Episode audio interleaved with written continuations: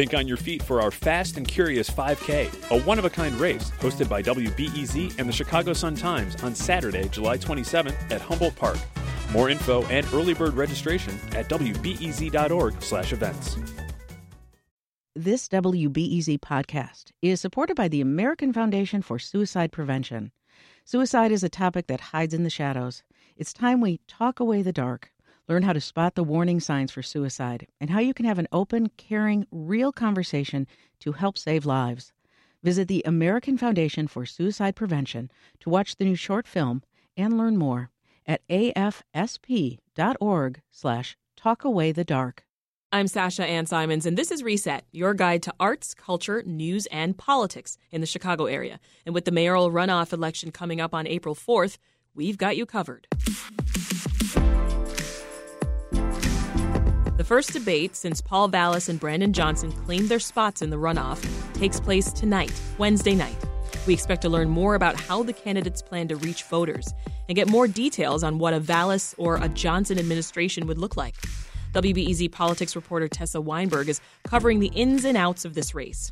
Tessa, you'll be attending the debate. What are some big things that you'll be watching for? Yeah, I'm really curious how the two candidates, um, you know, interact with each other and how they take up, you know, the stage. It's, I think, in the past debates, you know, when it was often nine candidates, it was a very crowded debate stage. People would kind of get in their zingers or jabs here and there, but it was really hard to, you know, hear much of substance from the candidates when they sometimes had less than a minute to respond or make their pitches. Um, so I'm really curious how the two candidates will start to give, you know, more specifics and details on some things. I think we've heard a lot of, you know, what they say they want to do, but not how necessarily they're going to approach some of those issues. Right. Um, so I'm looking for some more of those details and just to see, you know, how much on the offensive and attacks they'll go on with each other. Well, uh, more uh, endorsements are being announced, right? As mm-hmm, we get yes. closer to this runoff election. Cook County Board President Toni Preckwinkle announced her endorsement for Brandon Johnson, and she joins the likes of Congressman Danny Davis. Brandon Johnson has the talent, the skill, the ability to group around him all of the experts that he will need in every area and on the other side, former mayoral candidate Rod Sawyer is backing the Paul Vallas campaign. I grew up in Chicago, and I grew up in City Hall, and I know what it takes to get this job done. Paul has what it takes. We don't need another mayor who needs to learn on the job. We need somebody that's ready on day one. So, Tessa, any other big endorsements backing the runoff candidate so far? Yeah, it feels like every day there's been a new endorsement that we're, you know, constantly back at one of the oh, candidates' wow. events. Yeah you know, Jesse White also endorsed Vallas as well. He's, you know, very popular, you know, well known figure. Um, there was also um, Citadel founder Ken Griffin. Um, mm-hmm. He didn't, you know, necessarily maybe endorse Vallas, but he did say in an interview with Bloomberg News that, um, you know, he expressed support for Vallas. He right. feels like he would be the best choice for the city, which I think speaks to a lot of the, the business support and business community um, and the way they've really coalesced around Vallas. Mm-hmm. And meanwhile, Johnson, though, has, you know, big names supporting him as well. Toni Preckwinkle, you know, um, endorsed him. She, you know, made it to the runoff four years ago against Mayor Lightfoot. She spoke about how uh, Johnson and her both have roots as teachers and said she felt Johnson would, um, you know, really govern from, you know, a bottom up strategy and listen to the people. Mm-hmm. Yeah. yeah. So, I mean, so we're talking big groups here the CTU, the American Federation of Teachers over on the Vallas side, in addition to the ones you mentioned. Uh, the FOP, right? Mm-hmm. The Fraternal yeah. Order of Police, the Chicago Tribune, Gazette Chicago. So, how much impact do you think these endorsements will actually have? Mm-hmm. Yeah, I think you know now in the runoff election with candidates having you know so only a few weeks now to to really make their pitch. Um, I think some of these endorsements from well-known figures like Preckwinkle or Jesse White, you know, I think that that could have an impact. These are people of wide name recognition. You know, um, people like Jesse White are you know incredibly popular. Um, you you know, people know that name from seeing it on their driver's licenses, and so I think you know some of those names are going to have some sway, and I think are also emblematic of how both candidates are really trying to um, you know draw support um, with Black voters as well. Um, and I think you know both of them are definitely vying for you know Lightfoot supporters, Garcia supporters, some of these um, people who voted for the other candidates. So yeah. um, I think seeing them jump in the race, you know, could definitely have an impact. And with some of these other groups comes, you know, big checks that will also come in the campaign. Well, let's go back to something you, you started with, and that was the way they interact with each other, right? Mm-hmm. You're going to be paying close attention to that. How have they interacted in the past? In these debates. Yeah, I would say they have not been the ones doing the attacking as much. I would say like Johnson um, in some of these debates was often the focus of a lot of attacks from mm. people like Lightfoot or activist um, Ja'Mal Green. Mm-hmm. Um, I would say Vallas was too. Yeah, definitely. At least at the forum we hosted here yeah. at WBEZ, you know, you had Lightfoot, you had Garcia. Mm-hmm even Sophia King sort of mm-hmm. turning and saying, "Well, uh, I know we agree on some things, but we're very different." Right. Um, yeah. Just folks trying to separate themselves from from Vallas. Mm-hmm. Yeah, I think it signaled how even their opponents, you know, in the general election, saw these two as potential front runners and that they had to go on the offensive. So I'm, you know, curious of how much they'll um, on the debate stage really be vocal about attacking each other. You know, ahead of the debate, Johnson's campaign, they've already put out uh, a statement from one of his surrogates um, criticizing Vallas's, you know, record on budget issues. So we'll see if that's something mm. that he really drills down down on during the debate you know, even in the past week, Johnson, he highlighted um, critical comments Vallas made about teaching critical race theory and anti racism in schools.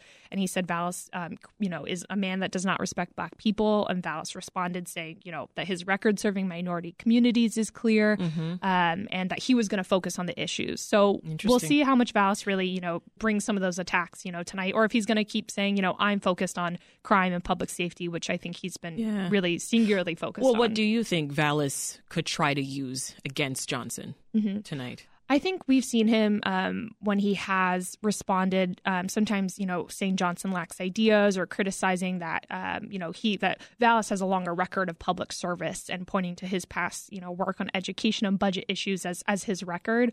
Um, and I think, you know, maybe we'll see. Uh, you know, I'd be curious to see if he presses him on on some of his uh, previous, you know, comments about um, support for defunding the police, which Johnson has kind of backed away from a little bit That's more right. recently.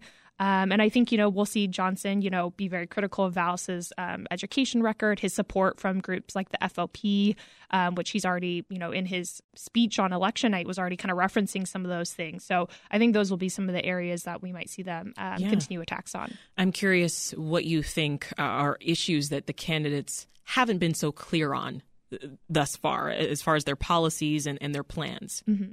yeah um, i'm definitely curious to hear more specifics um, for example you know both candidates in one area they're similar have said they won't increase property taxes um, but i'm curious you know what other ways that they want to point to generating revenue for the city and how they'll do that then um, in order to you know tackle things like the city's pension crisis um, so i think some of those things we you know we know what their top line uh, stances are but i'm mm-hmm. really curious to see what details they provide and then how they maybe differ in those pr- approaches when they start to get into specifics more. Yeah, a lot of different sectors looking to hear from these candidates for mm-hmm. sure. Recently, we had some guests on from the theater sector mm-hmm. as well, and they said, well, we've already seen where Johnson stands when it comes to the arts, but we, we're looking for Mr. Vallas to mm-hmm. put something forth as far as his support for the arts in, in Chicago. Um, what do you think Vallas and Johnson will need to work on in order to get more voters behind them? Yeah, I think, you know, well, Vallas, you know, he came in first in the general election. So I think Johnson definitely needs to, you know, he probably has a little more ground to cover in terms of, you know, introducing himself to more voters, trying to get some of the, that other support. Um, and I think both of them, I think, are trying to really build these multiracial coalitions. You know, they've talked about how they're going to be a mayor for the entire city, and so I think that's going to continue to be um, something that we're going to see in the final weeks of them. You know, ensuring that they're moving outside of their bases of support to really, you know, have this this broad base of support across the city, across racial groups, um, mm-hmm. um, across ideologies, um, and so I definitely think that's something that they're both focusing on, and we'll see them do. Before you go, where can folks watch the debate tonight, and, and what else are you looking for in the coming weeks? Yeah, so the debate um, it'll be at 6 p.m. tonight on NBC5 and Telemundo on TV, and it's also going to be live streamed on NBC's website, so people can tune in there. Um, yeah, and I'm really curious. You know, I feel like so many of these debates, you know, you could almost predict what the, the candidates' answers would be to questions, and and so I'm really curious to see how they show new sides of themselves tonight. You know, move beyond some of their typical anecdotes or stump speeches, um, and really just show us new sides of them as a candidate. And so um, I'm curious, in addition to their policy ideas and things like that of just getting to to see new new layers of the candidates themselves. Yeah. So Tessa Weinberg is a city government and politics reporter for WBEZ. Thank you so much for joining us. Yeah, thanks for having me. This episode of the Reset Podcast was produced by Micah Yason, edited by Stephanie Kim, featured reporter Tessa Weinberg, and was hosted by me, Sasha Ann Simons. Happy International Women's Day, everyone. This year's theme is Embrace Equity.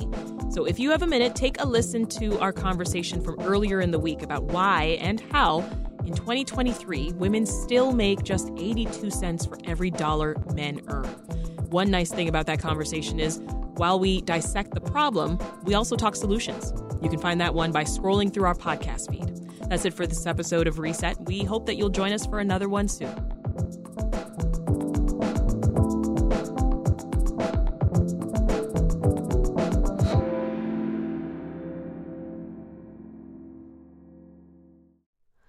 Hi, it's Terry Gross, the host of Fresh Air.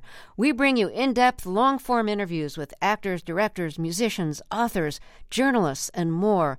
Listen to our Peabody Award winning Fresh Air podcast from WHYY and NPR.